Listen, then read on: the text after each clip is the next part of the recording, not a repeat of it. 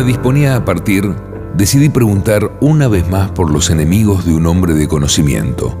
Aduje que no podía regresar en algún tiempo y sería buena idea escribir lo que él dijese y meditar en ello. Detuve un rato, pero luego comenzó a hablar. Cuando un hombre empieza a aprender, nunca sabe lo que va a encontrar. Su propósito es deficiente. Su intención es vaga.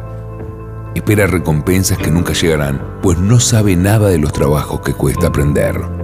Pero uno aprende así, poquito a poquito al comienzo, luego más y más, y sus pensamientos se dan topetazos y se hunden en la nada. Lo que se aprende no es nunca lo que uno creía. Y así se comienza a tener miedo. El conocimiento no es nunca lo que uno espera. Cada paso del aprendizaje es un atolladero y el miedo que el hombre experimenta empieza a crecer sin misericordia, sin ceder. Su propósito se convierte en un campo de batalla.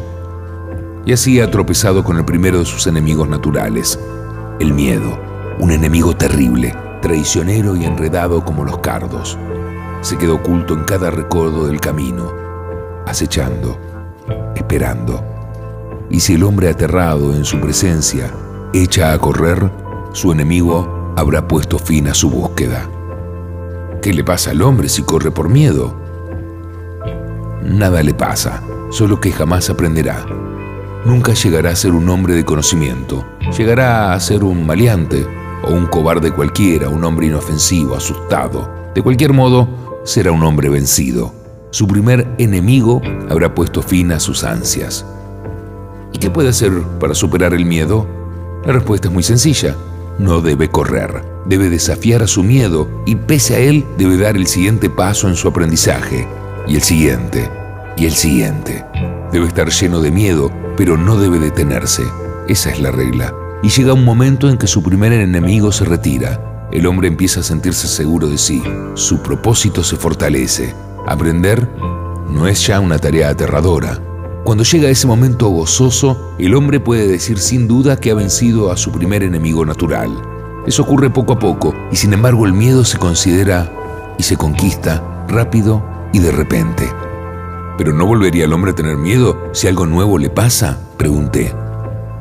No, una vez que un hombre ha conquistado el miedo, está libre de él por el resto de su vida, porque a cambio del miedo ha adquirido la claridad una claridad de mente que borra el miedo. Para entonces, un hombre conoce sus deseos, sabe cómo satisfacer esos deseos, puede prever los nuevos aprendizajes y una claridad nítida lo rodea todo. El hombre siente que nada está oculto y así ha encontrado a su segundo enemigo, la claridad. Esa claridad de mente tan difícil de obtener dispersa el miedo, pero también ciega. Y si me pongo a pensar, la hierba del diablo estuvo a punto de matarme todas las veces que traté de usarlas. Una vez me fue tan mal que me di por acabado y sin embargo yo habría podido evitar todo ese dolor. ¿Hay alguna manera especial de evitar el dolor?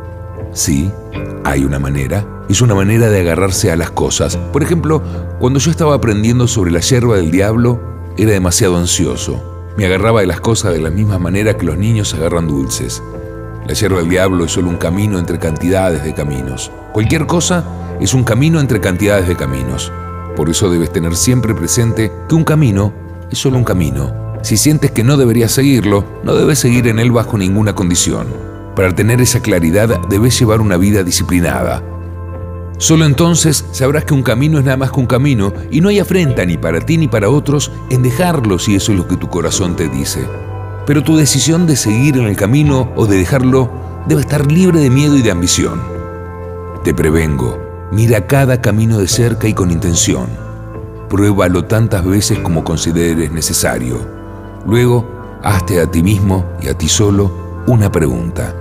Es una pregunta que solo se hace un hombre muy viejo.